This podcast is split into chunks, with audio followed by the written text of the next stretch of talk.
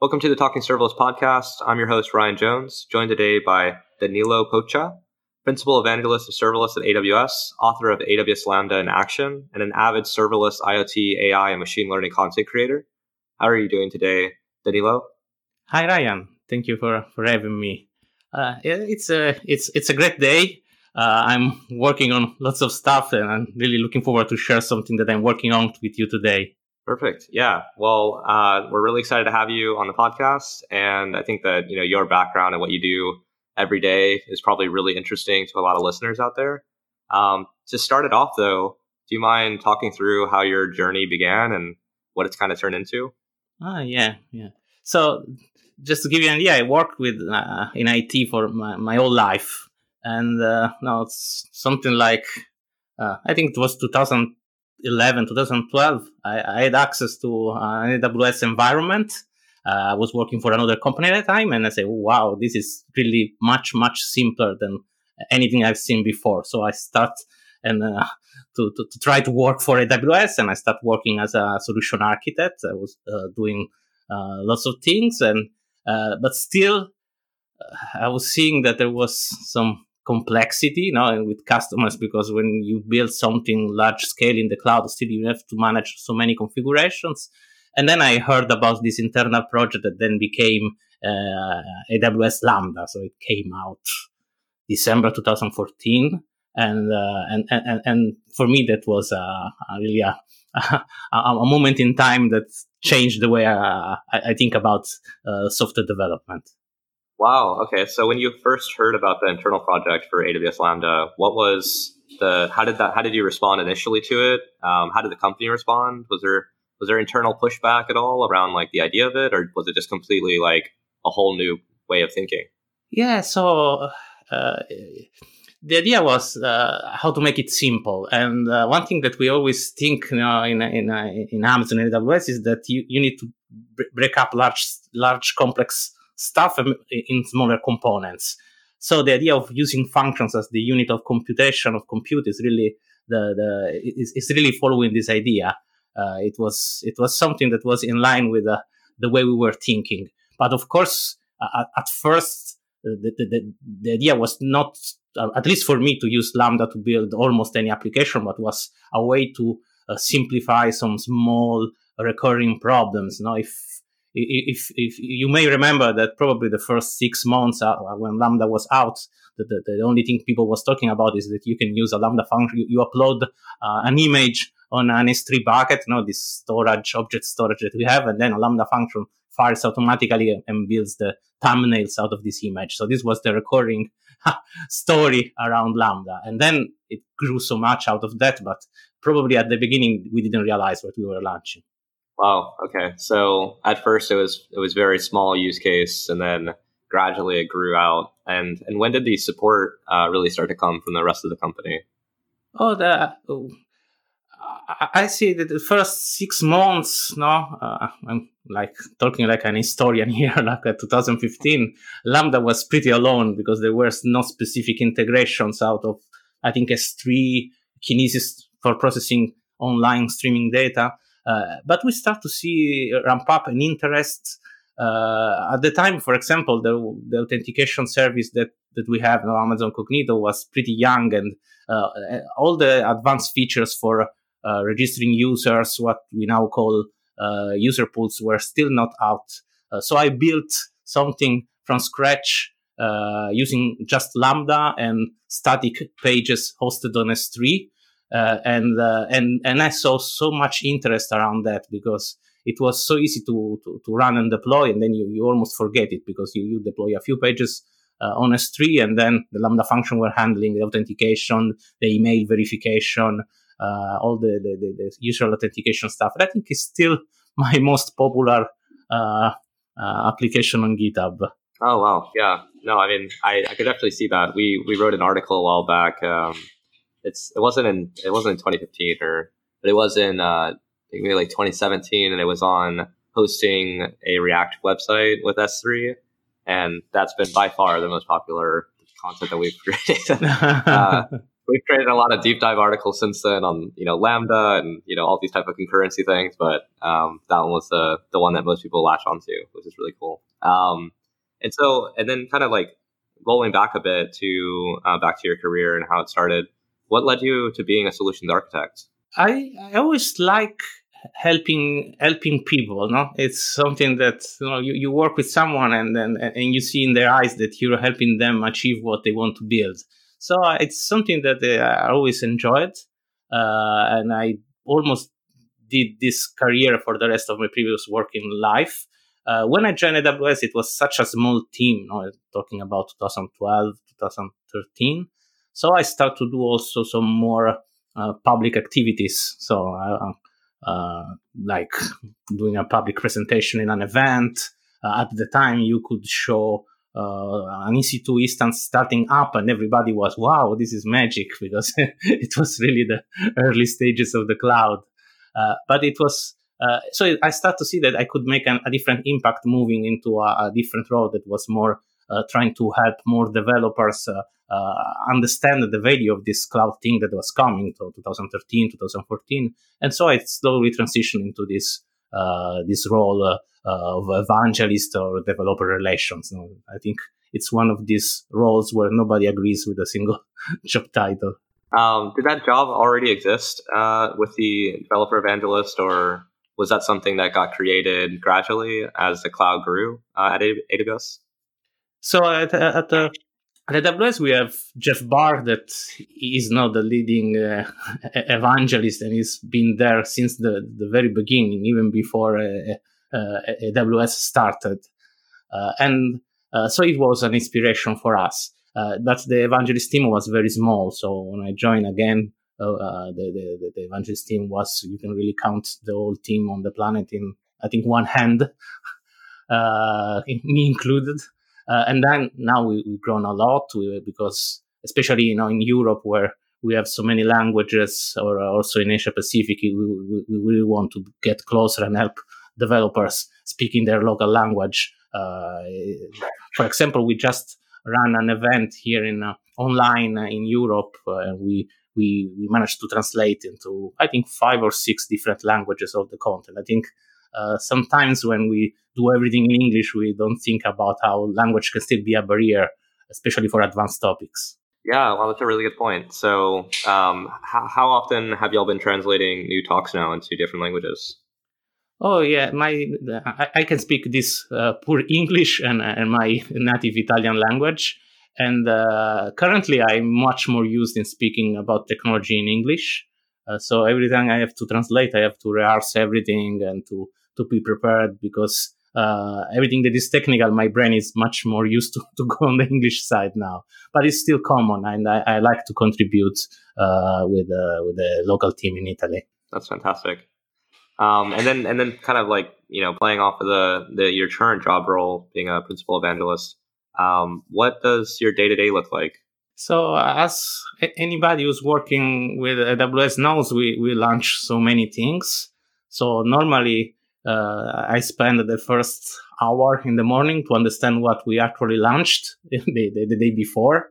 Uh, the, the, the, I'm in the UK time zone, so normally things happen very late in the evening before. So I, I try to understand everything that has been launched. Some stuff I knew, some stuff is something that I didn't maybe know all the details. Uh, then I try to, to, to do the basic one to one communication with people in my team and emails and social media, Twitter, uh, where I get people asking me questions, suggestions, tips. And that's probably one of the most rewarding parts of, of my day. Uh, and then I focus on more, uh, on more long term thinking. So normally I try to build content, uh, in terms of sample application, or, articles, blog posts, uh, that that can really tell a story and help people understand some some advantages of what we do.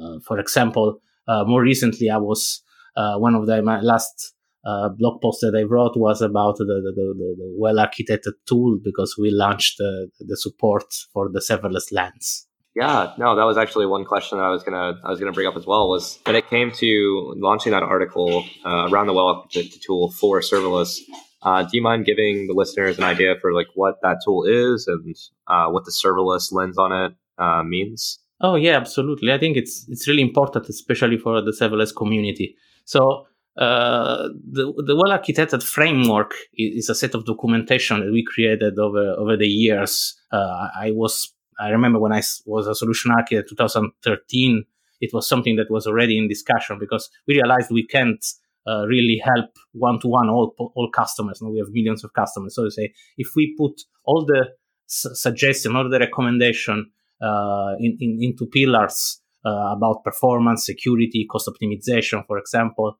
uh, then customers can can go on and, and, and, understand themselves what they can improve and they can work with partners. So this was the idea of building something scalable uh, for, for, for our customers. Uh, and then a couple of years ago, we realized that we could move it forward, uh, creating a, a, self-assessment tool. So uh, it's actually no, the, the well architected tool is a service that you have in the AWS console where you can go and you can self-assess your your projects, your your workloads, uh, to see if they follow the, the suggestion that we give uh, to be scalable, to be uh, as much as low cost as possible, to be executed, to be secure. And, and over time, we realized that some specific workloads uh, can have ad- additional guidelines, like, for example, high performance computing, but also serverless. So we created this lens that give a different perspective to look at the, the architectural pillar that we normally try to, to, to, to, to help. And the serverless lens uh, as a document has been there, I think, for a few years now. But now it's also in the tool. So if you create a serverless application, you can go there and you find these questions. The questions are really designed to be not AWS specific. It's really helping you reason about what you're building and what you can improve. And then uh, you self-assess yourself and your workloads, your your serverless applications, and and we give you suggestion on how you can improve. So, for example, uh, monitoring uh, or security, uh, all the possible things that we can share with you so that you can improve. Yeah, that's amazing. And so there's a serverless lens on it now. People can do it as a self assessment tool. And yes. have you all have any metrics around companies that are using it? Have you seen a lot of usage of this tool when it when it was released?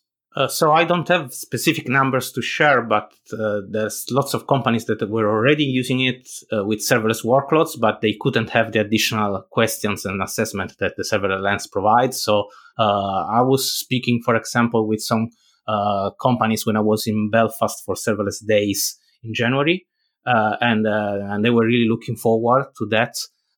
and because actually this tool can be used in two different ways, because as a single team, you can evaluate your own project, your own workload. Uh, but then uh, if you have a CTO, a CIO, you can see the overall status of all the projects that are self-assessed. So you can really monitor the overall risk of all the projects of the company. So it gives visibility uh, to where you need to focus your, uh, you know, your uh, CTO energy to to improve maybe an architecture or an application. Yeah, no, that's a really good point. And so that kind of leads into another question, which would be, you know, you travel around, you talk to these different companies, they have the well architected tool with serverless now. So what type of challenges are you seeing uh, common across different industries uh, when, when it comes to serverless? So what I, what I see is that uh, now serverless at, at the end, when you build a serverless application, you are building something that follows the guidelines of a microservices architecture. So serverless for me almost implies everything that is microservices in terms of guidelines and architecture. And uh, this uh, also implies that you're building a distributed architecture because you have lots of components that interact with each other with latency uh, with security, with networking. So what I see is that uh, when you start to move your uh, serverless architecture into a little bit more complexity, into building something more advanced than just a, a standalone mobile backend, for example, you start to see that you need to, to learn lots of things all at once. And that's why I am focused, for example, some of my uh, recent, uh, recent, uh, con- recent content on observability because I think uh, when you build something um, serverless, it's very easy to have you know, lots of components that interacts with each other, and you need to have tools that gives you full observability of what is happening in your application, and if there is a problem, like something starts to slow down, uh, finding the root cause and uh, solving the problem as quickly as possible. And so, when it comes to observability, are there any tools or things that you recommend for people to uh, either alert off of or just have insight into, no matter what their application is? Well, uh, observability is, I think, it's a, it's a space in continuous development. Now there are probably three uh, three three pillars again here no that, that, that, are the three classical pillars of observability you know uh, logging metrics and tracing uh, with logs you get you know the information from the software modules uh, and and you should have some standard with logging uh, with metrics you get something more quantitative you know like what what you're doing uh, in terms of infrastructure usage but also in terms of uh, business usage. So my first suggestion normally with observability is don't focus only on the tooling, but focus as a developer in what you're building uh, to be observable so that you don't build a black box. So for example, it's very important that every module in your distributed architecture, serverless or not serverless, describes what it's doing in a public interface. So for example, if you have a uh, if you're managing transaction, if you're managing sales, you publish a metric that tells how many transactions per minute, how many sales per minute you're doing. And then you can correlate this with the, the traditional uh, monitoring that you have, like uh, the latency of the API and, and the usage of the CPU if you're using something non-serverless. But uh, this is really important and it's the first step. Uh, for uh, for tooling, there's lots of choice. So in AWS, we're lucky we have uh, some partners that build amazing tools. Uh, so if you if you look into in, uh, in our serverless website on the AWS website, there's a serverless section I can't mention all of them because it would be just a, a, long list of names, but they all build great stuff. And we're also working to improve the tooling that we have. So CloudWatch, for example, is is a, is a great platform for logging metrics, for analyzing logs, uh, for uh, doing uh, lots of things, lots of things that we added also more recently, like uh, service lens that allows you to get tracing information from from uh, AWS X-Ray. That is a service that we provide to understand the flow of of, uh, of, of a transaction of a request in inside your application across different modules. And you can now centralize everything in CloudWatch. So you see the flow of your application. You can drill down into the logs. So this is the kind of tooling that you need. So, and we working uh, as AWS and with our partners to, to, to make it easier and easier. Oh yeah, that's that's awesome. Um, yeah, thanks for the breakdown on observability as well, and some service lens sounds uh, really interesting. And then uh, to kind of you know go to another layer of your past and like what you've done very recently. Uh, you gave a talk with Sheen Brisals from Lego.com about them moving to serverless. So what was it? What was it like being involved in that process? And were there any big takeaways? Oh yes, because uh, talking with uh, and working with customers to see how they are implementing, uh, uh getting their feedback. You know, part of, of, of, my job is also to get the feedback from customers and bring it back to our product teams so that they can understand what's really important to for our customers, where they can improve. Uh, our roadmap is 95% uh, based on this kind of feedback that we get from customers.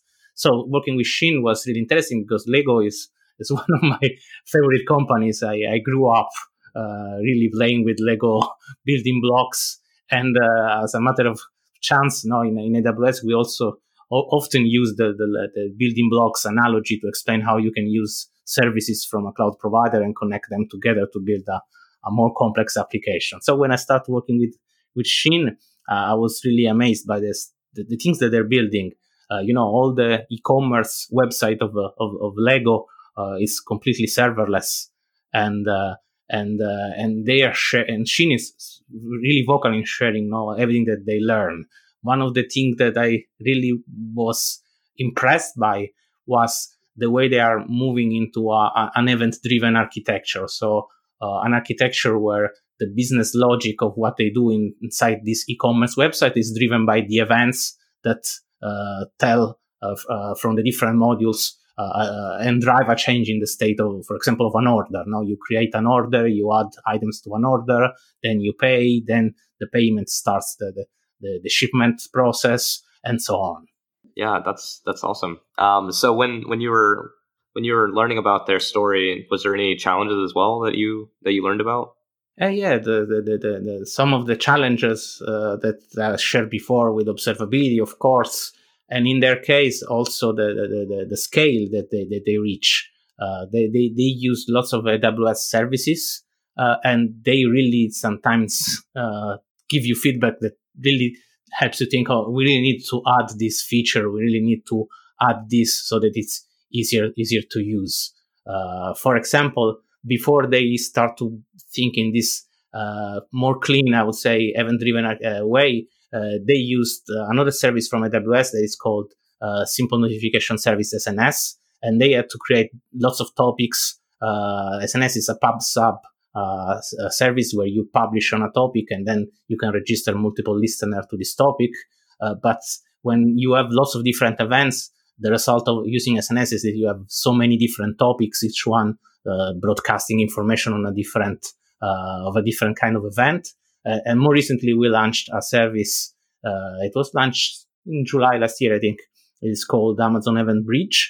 That is a serverless event bus, and there they they can really they could really simplify the architecture because you can create a single event bus with lots of different events. As I said before, no, you create the order, you acknowledge the payment, you start the shipping of the order, and so on.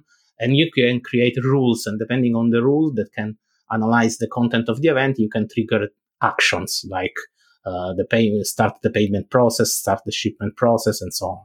Yeah, wow. And and so this uh, the EventBridge service that came out, they they integrated that in, replacing SNS. Yes, so it's. Uh, uh, I talk with Sheen a lot about this, but uh, it, of course you don't want to completely change a, a production uh, architecture uh, without uh, also a business reason, not, not just an architectural reason. So they're working uh, to replace this by opportunity, and it's as they are doing so, they are simplifying the architecture. And I would say that probably this is really a general topic for serverless. Every time you you you help simplify an architecture is it's a step closer to be more serverless. Yeah, no, that's a really that's a really important concept, and I think one thing that you pointed out as well is that you know you should have a business reason behind making these changes. Um, it can be from the outside looking at like serverless and being like, you know, let's uh, let's make this new initiative, let's start building something, um, and then there could be so many different options and pathways to go down. Um, when you first look at it, as they've kind of changed the name to almost like serviceful.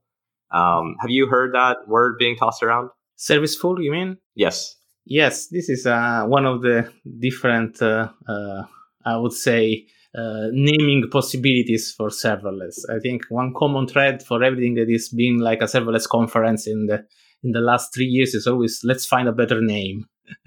uh, but I think it, it, it gives you an idea. So for me, serverless is uh, is removing complexity, making things that normally require uh, to spend the energy of, of, of, of, the developers and the architects in may, maybe managing configurations, managing uh, the uh, security updates for the operating systems, for example, all these kind of things that are super critical but don't really add uh, a specific value because it's something that everybody has to do. So when you start uh, thinking a little bit long term, uh, the idea is really can we focus our energy in building the feature that I, I, want to give to my customers, not everything that is around this feature, and and uh, and and and that's where normally we see customers also adopt serverless. So another an example, of, uh, for example, that I really like is Comic Relief here in the UK. You know, they are a, a no-profit company, and they were late with a, a, feature like a sort of photo catalog of the people donating money for their cause, and uh, and uh, they normally were using PHP and Drupal, a classical, you know, sort of monolithic architecture. And the people on the team say, hey, we, maybe we, we don't have time to do this, but maybe we can play with some technology that we learned more recently on our own time. Uh, so not for, for, for the job, but because they were curious. So they played with React in the front end. They played with uh, Lambda and Node.js in the backend, and they hacked a solution in a, in a, in a, in a couple of days. And one of the benefits of, uh, of using uh, service serv- serviceful architecture when you use lambda for example for the, the business logic you use uh, s3 for the storage you use dynamodb for the database is that uh, lots of security and scalability is already built in so if you build a prototype and and you validate the prototype, then bringing the prototype in production is much, much easier because you have probably you know, uh, half of the security and half of the scalability already part of the of the development. Yeah, no, that's that's uh, yeah, that's really interesting. So, um, I guess like uh, leading into that with the with kind of the new trends that you're starting to see people do, uh, what are you seeing as like uh, serverless for 2020, and how does that look to you? Uh, as I said before, what I like of serverless is it's continuously developing into new features, new new new possibilities. I think every year, not things that were complex to do the year before are, are easier, and we see adoption. So probably in the last couple of years, I've seen more real time application because we have WebSockets, we have uh, things like the, you can set the provision concurrency of Lambda functions now to to to to really be able to to, to respond in in a, in a almost real time. I would say. Uh, so for this year, things that I'm focusing on and I'm currently working with a few customers are machine learning. Uh, so I, I, think there will be more adoption of serverless technologies in machine learning I'm more focused now in the inference space. So when you have a trained machine learning model that does some prediction, how to serve this prediction in a easy, scalable, and low cost way. And there's already customers using Lambda, but it's not super easy because of the classical limits that you have when you deploy a Lambda function, like the size of the function. Uh, and and it's something that I'm working with customer and bring back feedback to the product teams. So probably machine learning is something that it's going to grow in the next few years. Uh, and then another thing that I'm I'm really reasoning a lot now is networking. Uh, if you if you use Lambda functions, you know that in the past, if you connect a Lambda function to a, a virtual private cloud, a VPC, as we call it, I mean AWS, it's it's your own virtual networking. It will it, it could have uh, a slow configuration time when you uh, when we create the first environment to execute the function. So it's what normally people call a cold start. So sometimes we have a function that is very slow because we have to create a new environment and connect this network on the fly, and it would take a few seconds. So this part has been completely uh, re- rebuilt. Uh, it's now this delay is in the configuration uh, on the in the control plane. So when you configure a lambda function, the, fun- the configuration can take some time, but then when you execute the function, you don't have this slowness anymore. Uh, but a side effect of this is that in the future, I think the networking of serverless application will become more complex because now people can re- use more sophisticated networking, can create their own subnet, connect functions to different subnet, and then from a, a function you may want to connect to a database that is maybe in another virtual private cloud uh, so uh, again, what I see as a, I foresee is that probably networking will become more complex for serverless, and every time something becomes more complex, we have to find a way to make it simpler again. And in this space, for example, if, if you if you uh, work in the container space, you may be aware of service mesh, uh, of service mesh architecture. In AWS, we also have a service now, AWS App Mesh, uh, where you can manage, configure, uh, using the open source Env- Envoy proxy, uh, a sort of sidecar proxy for uh, your containers. and more recently, we, we integrated Lambda in the open source Envoy proxy. Uh, so I, I, really think that the service mesh space for serverless architecture is something that is going to simplify networking in, in the future to move networking from pure infrastructure, like this IP address needs to talk to this IP address, to more application level networking. So this software module needs to be able to talk to this software module. Uh, and, and in this way, things can be much easier to deploy in, in production and in different environments. Yeah. Oh my gosh. Yeah, that's great. Um, so on the machine learning front, um, people using Lambda functions, having a model or something load into it. Um, and you said that this is a trend that you see uh, developing further. Are there are you seeing people starting to use uh, Lambda functions with machine learning as like a dev environment or a test environment, and then keeping their their production off of Lambda, or are you seeing them move entire uh, workloads to Lambda for machine learning?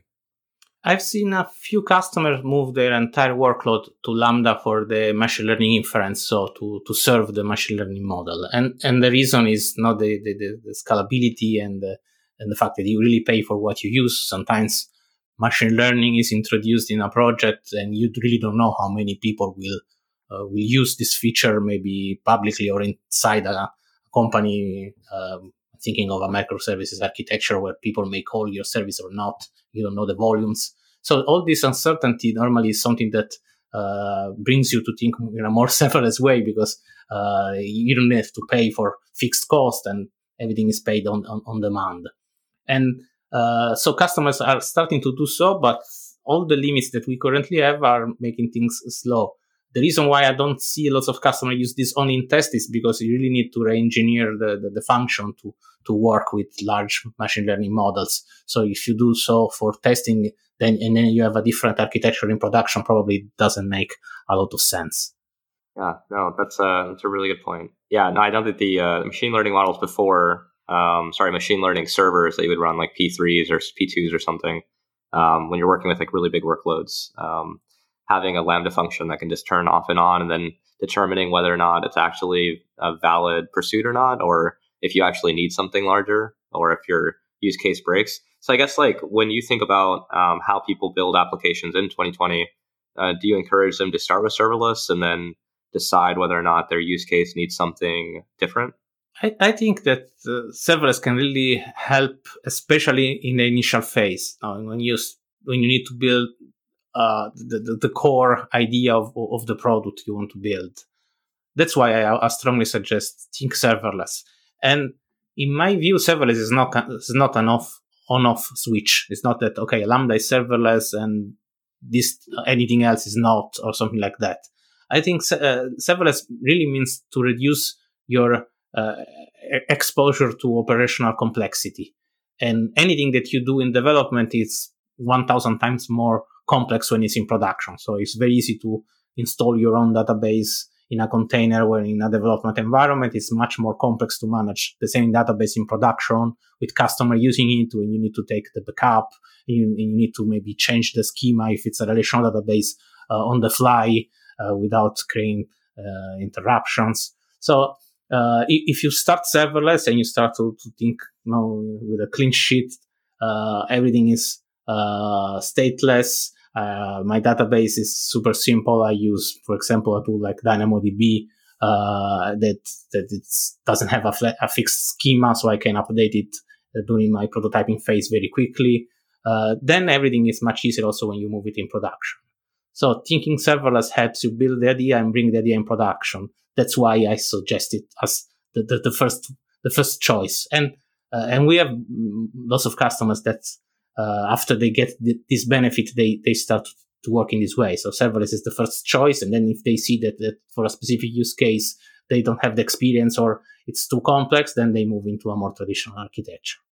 Gotcha. Yeah. Um, and so I think I think we're coming to time, and um, I, would I'd like to give you an opportunity if you have any any things, any initiatives, or if there's any events out there that you wanted to uh, promote or or talk about.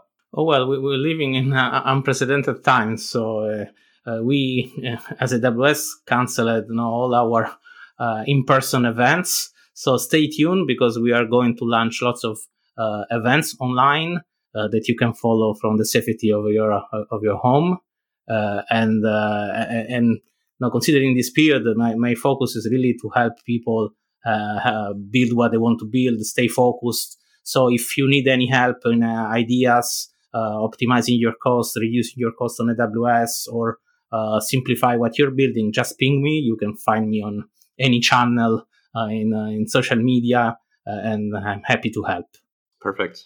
All right. Well, I think that does it for our episode. thank you, Danilo, for being our guest. Thank you for having me. Yeah, and then to those listening, this has been the Talking Serverless podcast with Ryan Jones. If you like our show and want to know more, check out talkingserverless.io or please leave us a review on iTunes, Spotify, or Google Podcasts. And of course, join us next time as we sit down with another fantastic guest.